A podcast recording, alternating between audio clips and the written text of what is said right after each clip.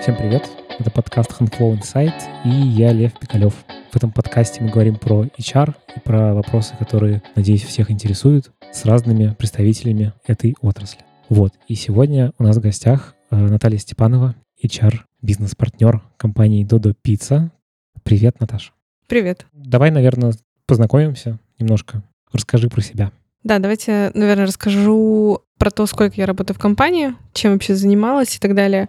Я пришла в компанию четыре года назад. По образованию я математик-программист. И вообще пришла в компанию для того, чтобы создавать некую там автоматизированную систему нашего додо-контроллинга. А как кто ты пришла? А, как системный аналитик, то есть вообще как, как продакт изначально. Я проработала несколько месяцев в команде контроллинга, погружаясь в то, как происходит работа с тайными покупателями, как мы оцениваем вообще в целом работу наших пиццерий, продукт, сервис и так далее. И в связи с этим я проходила практику в наших пиццериях, то есть я уходила работать прямо в нашей пиццерии. Я прошла там курс от стажера до менеджера, то есть со всеми вытекающими интересными там мытье посуды, накручивание дотстеров по несколько часов и так далее. Сейчас оно более... В спокойном режиме таком проходит. Есть десятидневный курс, обучающий в нашем учебном центре. Тогда такого курса не было, и поэтому я проходила обучение в нашей пиццерии. То есть просто в реальную пиццерию приходила как стажер-пиццемейкер. И параллельно с этим еще работала в колл-центре для того, чтобы понять наших клиентов получше. Ну, то есть mm-hmm. у меня такой был фулл погружение вообще в целом в бизнес, в продукт, бизнес-модель и так далее. Очень продуктовая история такая, ну, как бы узнай клиента. Да, и на одной из смен в пиццерии мы пообщались с Федором. Он приходил, у нас есть практика Гембы, и в тот момент он тоже вышел а расскажи, в Гембу. Что это для тех, кто не знает? Это когда ты выходишь в какой-то бизнес, которым ты занимаешься сверху, условно, ты идешь туда, где работает твой бизнес, и пытаешься найти какие-то точки улучшения, работая рядом с теми людьми, которые делают твой бизнес ежедневно. Угу. И вот есть такая практика, мы там раз в полгода, я продолжаю ходить, раз в полгода в какую-то пиццерию, я выхожу работать курьером или там пиццемейкером или кассиром. И вот в Гембе мы с Федором более детально пообщались. На тот момент он искал человека, который помог бы ему с какими-то бизнес-процессами внутри компании, которые, возможно, там не всегда успевал он сам делать. И он предложил мне попробовать стать его бизнес-ассистентом, и я три года, в общем-то, проработала его ассистентом. А потом, вот сейчас, ближайший год, я работаю в команде эйч ар, помогаю а компании. А как вышло так, что ты теперь в команде эйч ар последний год? Ну, в какой-то момент мои собственные проекты очень сильно вытеснили все то, что мы создавали с Федором, и мы приняли решение, что, наверное, ценность меня как э, человека, который будет поддерживать собственные проекты, развивать какой-то собственный продукт, она немного выше, чем ценность э, рядом с Федором исключительно быть. Mm-hmm. Ну, потому что там действительно небольшой такой процент был моих ежедневных задач, связанных исключительно с его там работой. Вот, поэтому... В общем, ну, такое обоюдное было решение. Я осталась в компании, чему очень рада, потому что мне нравится здесь работать. Слушай, очень интересный путь, конечно. Как ваш бизнес устроен? У нас есть управляющая компания. Ну, если там очень крупно разделить как-то, есть управляющая компания, есть партнеры, франчайзи, это то, те, кто покупает нашу франшизу, и есть там корпоративная розничная сеть. По сути, это те, такие же партнеры, но они относятся... физически к управляющей компании, и мы на них тестируем всякие новые ингредиенты, продукты, акции и так далее. Это бывшие пиццерии, которые... Ну, то есть изначально пиццерии открывал сам Федор. В какой-то момент он занялся полностью управлением там бизнеса. И вот эти вот пиццерии, которые исторически были, они остались, и они продолжили свое развитие как единая сеть, но они перешли под управление конкретного человека, mm-hmm. другого просто. То есть это такой как бы... полигон для тестирования. Да, да, да, да. Но по факту такие же партнеры, то есть они платят те же роялти и так далее. Uh-huh. Да, и у нас франшизная история, то есть мы продаем франшизу, у нас в России сейчас четыреста тридцать пиццерий, вообще у нас, по-моему, четыреста девяносто семь пиццерий на сегодняшний день, если я не ошибаюсь. И у нас там больше двухсот партнеров. У них просто уже свои внутренние какие-то локальные сети есть, потому что есть, например, у нас партнер, у которого больше тридцати пиццерий, и еще там двадцать строится, например. То есть это какие-то очень крупные uh-huh. истории уже.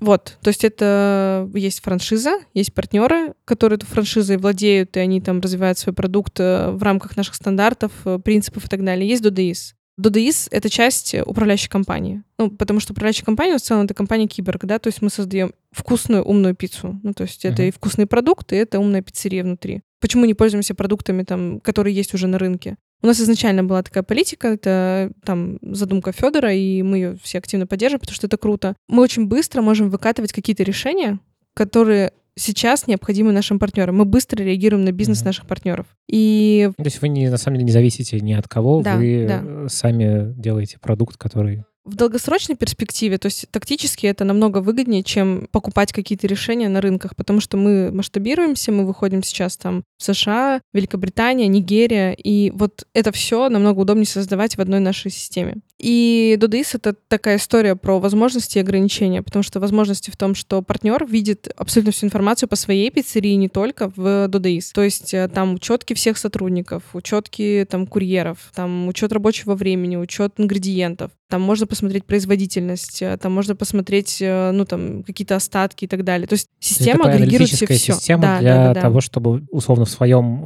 э, ресторане принимать какие-то управленческие да, решения. Да. Кассы тоже подключены к Dodeis. Соответственно, колл-центр туда же подключен. Э, там трекинг э, на самой кухне. Трекинг — это там, когда ты заказываешь пиццу, туда падает. На кухне появляется на планшетике информация о том, что кто-то заказал пиццу, там тегаешь, пропускаешь дальше, и там на начинение, на выпекание и так далее. То есть это все связано в Dodeis.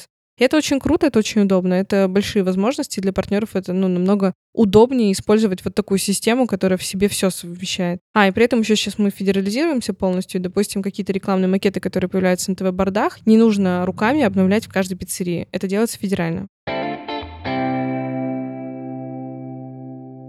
Давай тогда как раз переместимся на уровень управляющей компании, ага. как вы устроены, а дальше поговорим про твой отдел. Мы разделены вообще вся управляющая компания, мы поделились на три такие большие эри. Это Global, Markets и Company. Global — это ребята, которые делают продукты для всех франчайзи, вне зависимости от того, где они находятся. Например, это команда дизайнеров. Они разрабатывают макеты не только для России, потому что они делают... У нас свое бюро дизайнеров, мы не обращаемся в сторонние, у нас свои ребята. И они делают эти макеты не только для России, они делают их еще и для Великобритании и так, и так далее. У них же в команде есть фотолаборатория. Также фотолаборатория не принадлежит какому-то рынку. Они делают э, фото для всех абсолютно стран, для всех там диджитал каких-то носителей и так далее. Dodeis туда же относится, тоже для всех. Это глобал. Есть markets, это просто рынки, то есть там мы поделились на Евразия, и эм и а, Corporate Chain, это вот то, про что я вначале рассказывала, вот это вот те пиццерии, которые близко к нам, но при этом это все равно такие же как бы партнеры условно. И есть еще там рынок э, Китая, вот, то есть это вот четыре каких-то крупных рынка, которые мы сейчас, э, э, на которых мы сейчас находимся, на которых мы присутствуем, на которых мы фокусируемся. В каждом из этих, из этих рынков есть свой сео, и он отвечает за развитие своего рынка, и он как бы может, получается, заимствовать услуги у Global компании. То есть он может приходить к дизайнерам там, и с ними обсуждать какие-то задачи, давать им какие-то задачи и так далее. И есть Company. Это третий сегмент, там, где находятся финансы, юристы и эйч ар. Вот, то есть, собственно, это те, кто помогает в целом всей управляющей компании как-то жить, быть эффективными, вообще в целом как бы, ну, создает какой-то вот э, такой инструменты для развития вообще внутренних каких-то там к- команд и так далее. Круто. А эйч ар как у вас устроен? У нас есть эйч ар-директор, и внутри мы делимся на четыре команды. У нас есть команда эффективности, команда развития и адаптации, команда бренда и команда найма.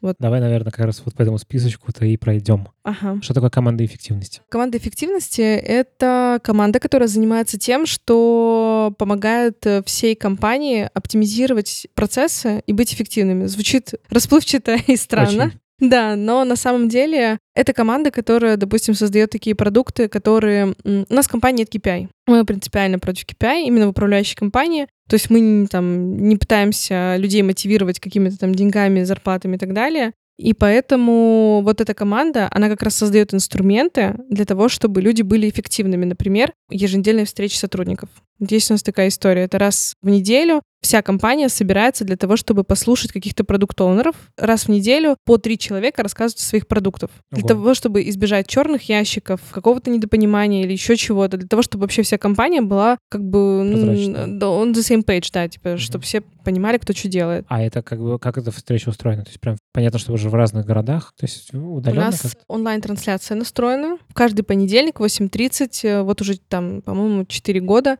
на Ютубе можно зайти на наш канал, посмотреть такую встречу. А это открытая встреча? Открытая. То есть я могу полностью, кто угодно. В восемь тридцать посмотреть? Да. Они сохраняются? Они сохраняются, там есть большой плейлист, их все можно посмотреть. У нас скоро двухсотая встреча. Круто, юбилейная. Да. А сколько это времени идет каждая встреча? Полчаса. То есть это каждый понедельник, восемь тридцать, полчаса, угу. для того, чтобы прям такой вот так вот зарядиться. Да, да, такая мощная история. Ну, это история о том, что есть график, например, и в этом графике ты раз в три месяца должен выступить и рассказать о своем продукте. У тебя нет кей пи ай, но у тебя есть все время пуш про то, что через три месяца тебе нужно выйти и рассказать. И рассказать не просто типа «я что-то делал и ничего не сделал», а тебе нужно думать, мыслить, анализировать, действовать и так далее. Это очень сильно подстегивает. То есть это история про эффективность, про то, чтобы mm-hmm. люди были всегда... Ну и про некий коммитмент такой. Да, да, mm-hmm. да, да. Ну, то есть это как бы такая история, такое мягкое давление. Но это круто, это хорошо работает. Мы в какой-то момент поняли, что команда стала очень большой. У нас появилось четыре офиса. Мы находимся, у нас два офиса в Москве, один в Сыктывкаре, один в Нижнем Новгороде. Еще какие-то удаленные есть ребята. И вот все становится немножко сложнее. У нас появились в команде о кей ар. И вот внедрение этой системы вообще... Ну, а как давно это случилось?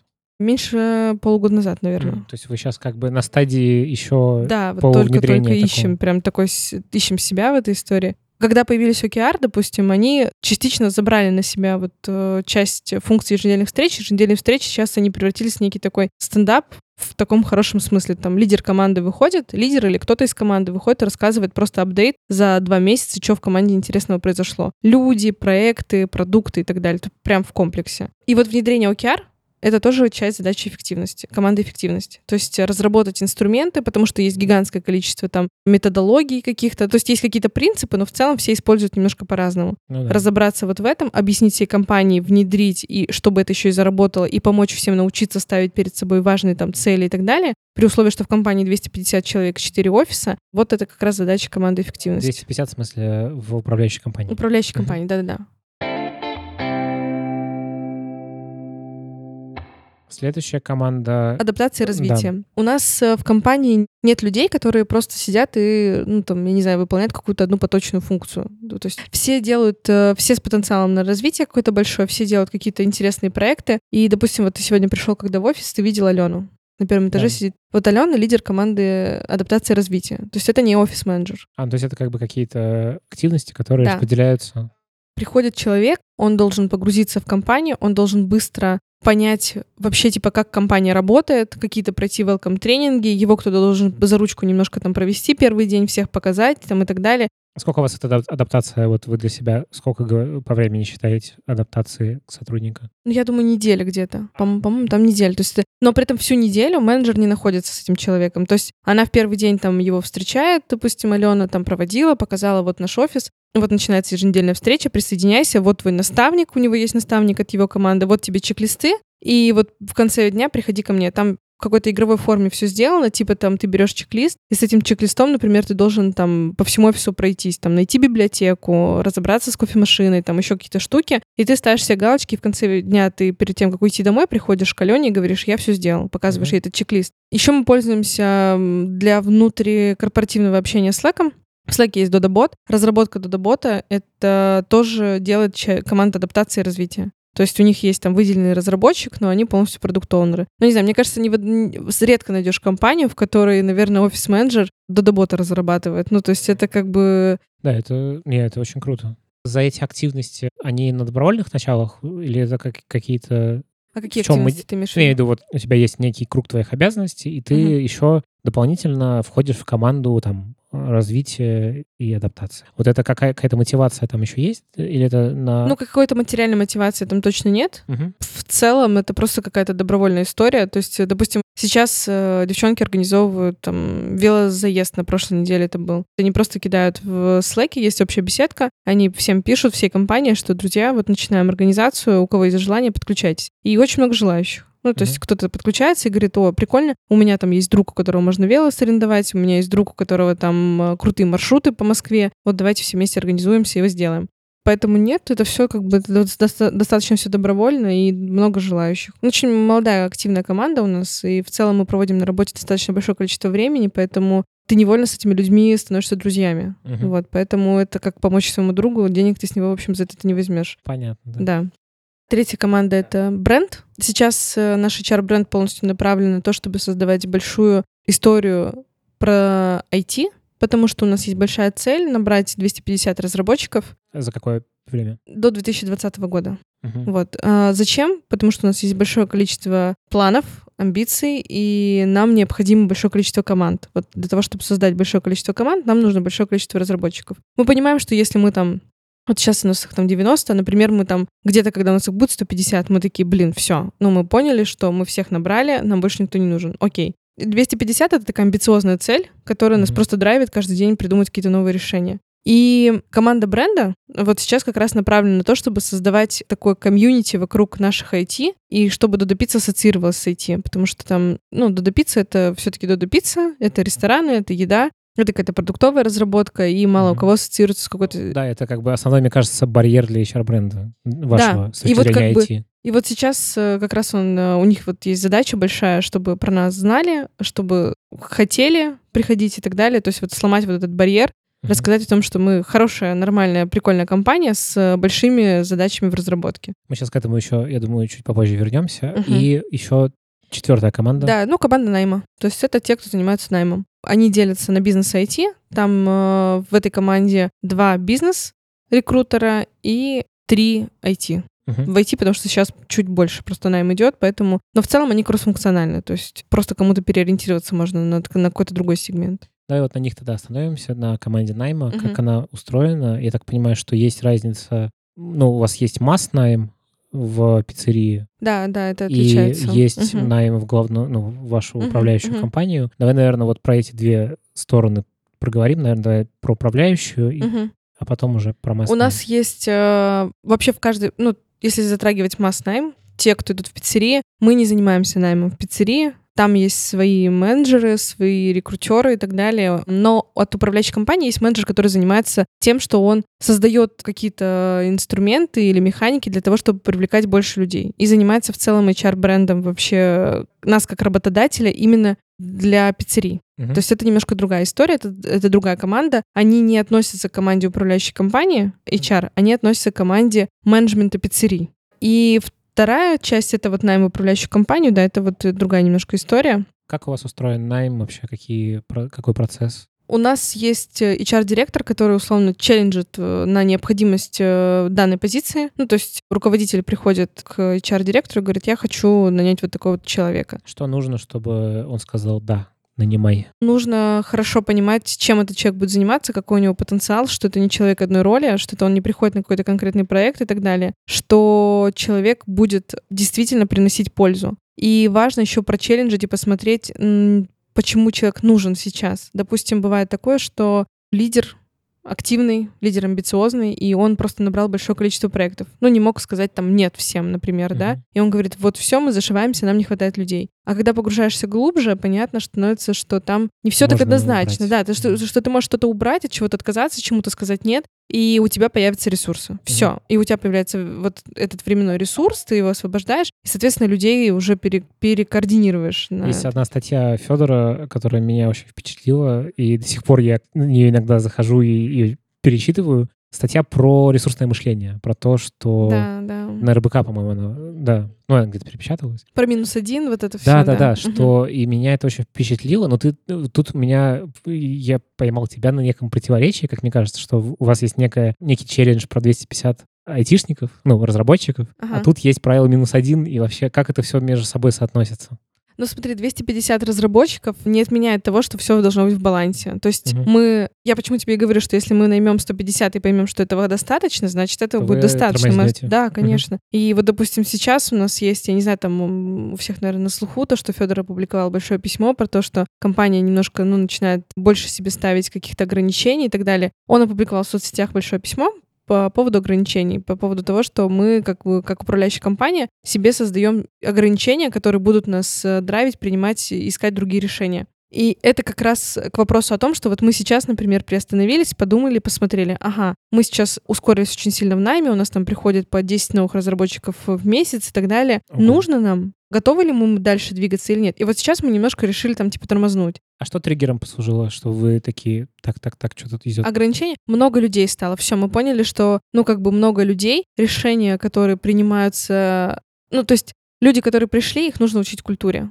Это вот, нормально. Да. У вас вы увидели какие-то изменения культуры, которые вам не понравились, или что? Ну, они, знаешь, не то, что не понравились, а просто мы поняли, что если мы сейчас не тормознемся и сами себе не ответим на какие-то вопросы, то, наверное, ну, как бы дальше просто как снежный ком накатятся какие-то проблемы. И вот уже дальше будет сложнее намного. Поэтому мы приняли решение сейчас как бы вовремя немножко тормознуться и переосмыслить что-то. И компания растет, и растут какие-то расходы, и, допустим, какие-то очень простые вещи, например, мы понимаем, что мы что-то можем уже купить, потому что, ну, там, условно, есть какие-то деньги, возможности и так далее, и не ищем другого решения. Ну, это нормально. Mm-hmm. То есть это, на самом деле, то же самое ресурсное мышление, только немножко да, про другое. Да.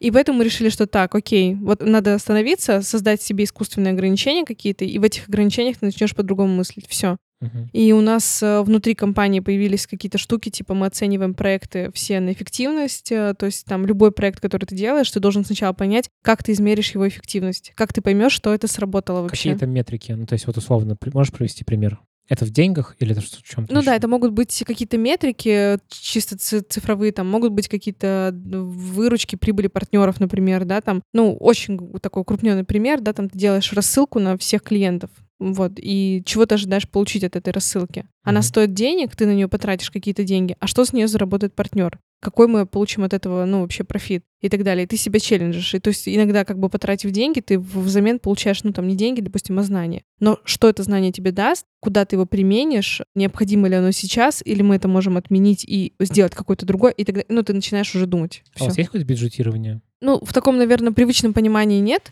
Мы сейчас э, только двигаемся в эту сторону. По командам никакого бюджетирования нет. У нас все агрегировано. Ну, то есть у нас есть финансы, все, все у них хранится. Mm-hmm. Но вообще мы двигаемся, знаешь, в какую сторону? У нас есть, поскольку три эрии, в каждой из этих эрий есть какой-то там свой маленький сео своего продукта. Ну, вот, например, эйч ар-директор. Это не эйч ар-директор, это сео там какой-то, ну, ну ко- ко- компании. Да. И вот этот человек, он должен думать как сео. У нас эйч ар-директор женщина. То есть она должна подумать, то есть о том, какую прибыль приносит ее команда, компании. Она должна подумать о том, вот мы оказываем какие-то услуги. Ну, то есть у нас эйч ар оказывает услуги всей компании в целом. То есть мы не поддерживаем никого за, ру- за ручку, не держим, мы разрабатываем какие-то штуки, инструменты, механики, отдаем это в мир. То есть вы, на самом деле, решаете проблемы системно, да. а не как не бы... точечно. Да. И вот насколько вот был профит от того, что мы сделали, как раз задача ее в том числе. У нас небольшая компания, ну, то есть если там взглянуть на подобные, возможно, компании, не знаю, ну, мне кажется, что у нас немного, у нас всего двести девяносто человек, мы не сильно хотим расти дальше, ну, то есть у нас есть агрессивный найм, такой достаточно, у нас много людей приходит новых и так далее, у нас не очень большой процент ухода из компании, и там... Какая у вас текучка? Ну, что-то, наверное, один или там, один, наверное, процент еле дотягивает. Это год? Год, да. Ну, Ладно. Мы говорим про управляющую компанию, мы не про Я понял, пиццерии, да. да. И при этом мы, ну, то есть люди, которые уходят из компании, там вот последние, например, несколько уходов, причины. Человек ушел из компании, потому что его переманили партнеры. И он теперь развивает бизнес у партнеров. Он ушел к ним там работать а, большим управляющим. На самом деле в рамках среды, ну, как бы вашего, да, вашей экосистемы. Вот несколько разработчиков в последний раз уходили. Один открыл свой стартап, и мы все его активно поддерживаем. Второй разработчик уехал жить в Европу. Ну, там мечта была, окей. Удаленно работать не хотел, ну, ушли. Предложение мы всегда предлагаем, если такая ситуация возникает. У нас был, допустим, директор по продукту DodoIS, очень мощный парень, Андрей. И Андрей ушел работать вообще психологом. И зайти в психолога ушел. Ну, вот тоже. Ну, то есть там. Это такие не причины очень какие-то конструктивные. Да, но это за последние два года то, что... Нет, бывало, конечно, я не, там, не говорю, что мы там супер белые и пушистые, у нас бывали проблемные случаи какие-то там пары, пары раз. Но чаще все-таки это какие-то очень... Очень, наверное, приятные мне по душе уходы из компании. Mm-hmm. То есть кто-то открывает свой бизнес, кто-то идет дальше и так далее. Даже если кто-то уходит в другую компанию, там переманили, то все равно это круто. Человек развивается, это хорошо. Вот. Как у вас вот этот агрессивный найм айтишников устроен? Вообще сейчас очень... Ну, я так mm-hmm, в mm-hmm. целом в, как, в каком-то неком потоке нахожусь айтишном mm-hmm. и знаю, кто что говорит. И вдруг... в какой-то момент Додо Пицца стала какой-то другой. Ну, то есть это не какая-то компания, которая делает пиццу, что айтишники там нужны, ничего себе, угу. а что-то вот такое. Появилось. Ну, да, то есть у вас, судя по тому, что до меня доносится, у вас крутая история с э, всякими процессными штуками, типа agility, вот эти все угу, штуки. Угу. Вы выступаете на конференциях, какие-то публикации постоянно я вижу тоже так, ну, периодически. Угу, угу. Что случилось? Как это произошло? Вообще, ну, чтобы там заглянуть куда-то глубоко, у нас в компании несколько раз, несколько было попыток создания вообще эйч ар-команды, но это как-то не срасталось, поскольку как-то вот как бы не нужно было или еще что-то. То есть у нас был там человек, который занимался наймом, но не более того. То есть никогда не было такого, что прям вот есть какая-то супер эйч ар-команда, которая помогает всем расти и развиваться, и там и наймом занимается. И в какой-то момент мы поняли, что, блин, ну надо. Ну реально надо. То есть потому что там... А что это был за момент? Почему? Вот что случилось? Ну, наверное, он такой не сильно показательный. В общем, наш человек, который занимался наймом, девушка собралась уходить в декрет. И вот когда она начала уходить в декрет, и она как-то вот, ну, начала рассказывать, погружать нас в какие-то процессы, мы как-то вот посидели такие типа, блин, а там как бы дофига, да и команда растет, и компания растет, и цели как бы амбициозные становятся, и как-то вроде это поддерживать всем нужно. То есть вы видели, что на самом деле все держалось на, на одном человеке, по сути? Ну, не совсем как бы, но просто, ну, просто да. Вот, процесс. Она делала как бы правильно, она просто отказывалась от большого количества задач. Ну, то есть она просто там отрезала, она говорила, вот найм фокус, я занимаюсь только наймом. И больше ничего там не брала. И, в общем, когда вот это все как-то произошло переосмысление, мы стали искать эйч ар-директора. Очень долго искали эйч ар-директора. На тот момент как раз я работала еще ассистентом у Федора. Он лично занимался поиском, подбором. Мы там пересмотрели гигантское количество резюме, пообщались с огромным количеством людей. С некоторыми из них мы до сих пор находимся в хороших контактах. Они потому что потом, когда уже у нас образовалась эйч ар-команда, они приходили, консультировали нас и рассказывали о том вообще, как это нам лучше сделать. И какие-то вот, то есть у нас там были очень-очень долгие поиски, и в какой-то момент мы поняли, что, блин, настоящий эйч ар-директор, наверное, в нашей компании — это человек, который должен быть из нашей компании, потому что это человек, который будет транслировать наши ценности. То есть вы решили, что вам надо внутри выращивать эйч ар-директора? И, в общем, мы поняли, что нам даже выращивать не нужно. У нас есть такой человек.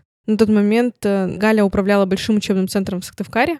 У нее уже, ну, как бы... Если спросить кого-то из компании, ни у кого не останется вообще никаких сомнений о том, что Галя — это вообще супер выбор в плане эйч ар-директора, потому что открытая, общительная. Это просто вот э, человек весь представляет просто транслятор ценностей Додо максимально. И поэтому... И максимальная любовь к людям. Это все, оно как-то все в себе сочеталось. Гале предложили, она не отказалась, и вся компания с восторгом это приняла. И вот теперь мы поняли, что, ага, у нас есть крутой эйч ар-директор, да, ему нужна команда, потому что ему нужна помощь. И начали из кусков каких-то собирать. У нас немножко был найм в ай ти, он там сам по себе существовал. Мы там команду сразу образовали, найм, все, у нас есть команда найм, у нее есть лидер, все. В тот момент я там начала отщепляться уже там со своими проектами, и мои проекты отчасти связаны с этим, потому что я занимаюсь материальной мотивацией, опционами, эффективностью и так далее. Ага, команда эффективности образовалась. У нас было большое количество каких-то проектов, связанных с адаптацией, и она сама по себе образовалась, эта команда адаптации. И не хватало у нас только команды бренда. То есть ее вообще не было. И об этом даже речи никакой не было. Сколько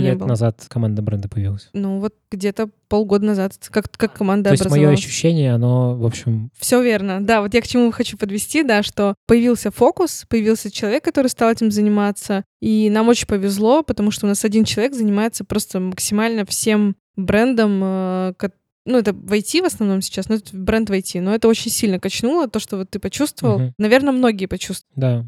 Ну, я говорил про это, и про вас вообще какие-то очень, с точки зрения ай ти-части, про вас очень крутые отзывы. И мы стали, мы поняли, что у нас, ну, в команде есть большое количество очень классных ребят, профессионалов, но никто не занимается тем, чтобы рассказывать об этом где-то. И поэтому мы активно пошли в сторону, там, Хабра, Мой мир, угу. Какие-то конференции. Это то, с чего вы начали, получается? Да, да.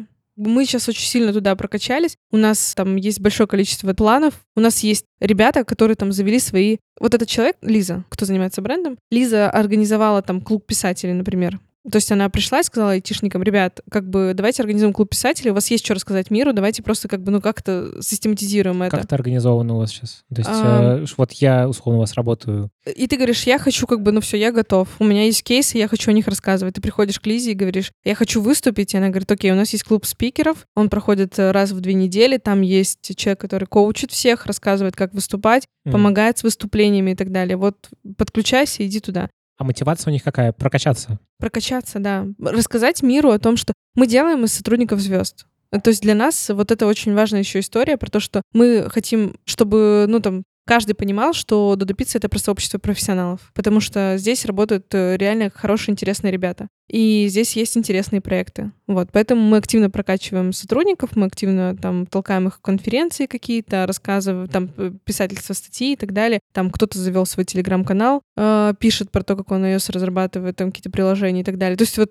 вот это все. То есть это вы помогаете, делать... на самом деле, прокачивать личный да, бренд, и да, прокачивая да. личный бренд конкретных сотрудников, вы прокачиваете ну, через это мы свое, все поле. Да, угу, свой угу. эйч ар-бренд. Да, да.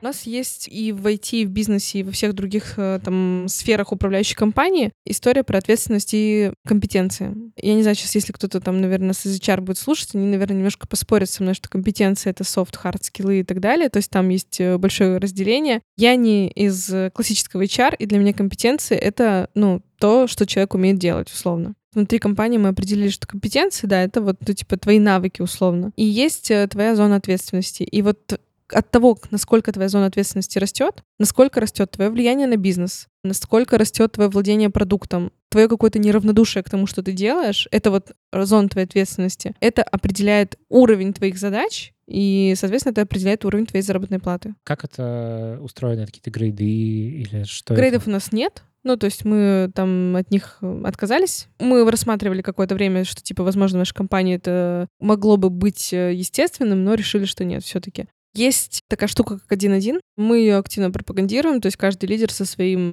непосредственным, там, со своей со всей командой, он обсуждает, встречается один-один. Раз в месяц у меня происходит такая встреча, на которой я рассказываю, там, типа, свои победы и поражения за последний месяц. Прям, ну, я сижу, рефлексирую, да, там, обдумываю, типа, что было классного, что нет, чему мне нужно научиться и какие у меня есть вопросы. Я прихожу, с лидером их обсуждаю. И у лидера так или иначе все равно есть картина о, о том, как бы, насколько я способна к чему-то, ну, то есть, насколько я могу на себя больше ответственности брать, насколько, какой, какой у меня уровень рефлексии или погруженности в те или иные продукты и так далее. То есть, один-один дает очень широкое понимание о том, что это за человек, кто он такой и на что он готов, и на что он способен. Но вдруг, если так не случилось, да, допустим, на один-один у тебя не произошло какого-то синхрона со своим сотрудником, есть э, у нас инструмент в таблице, где описано, какие скиллы, условно, там, должны быть у сотрудника для того, чтобы повысить ему уровень ответственности. Там в этой таблице там гигантское количество разных параметров, она отдается сотруднику и говорится сотруднику, что, типа, заполни эту таблицу, и потом мы это, по этой прям таблице с тобой будем все это обсуждать. Uh-huh. Но прийти с инициацией повышения можно и со стороны там лидера, и со стороны сотрудника. Ну и, конечно, мы как команда эйч ар, просто наша задача не упустить каких-то там сильных отклонений, поэтому раз в полгода мы все равно просматриваем, что произошло, какие изменения, там, кто, кому там давно не повышали или еще что-то. И в целом сейчас еще пока что у нас есть такая штука, что когда лидер принимает решение о повышении, он приходит к команде эйч ар для того, чтобы просто его почелленджили, посоветоваться. Не агрессивно ли это, достаточно ли это, uh-huh. или там еще какие-то вещи. Вот. Но в целом у нас все на доверии, на большом. А расскажи каких-нибудь факапов ваших, ну, то есть какие-то проблемы, которые, может быть, сейчас есть или которые были и вы решили. Просто чтобы немножечко как-то... Слушай, ну да, чтобы картину, развеять, да. да. Проблемы роста.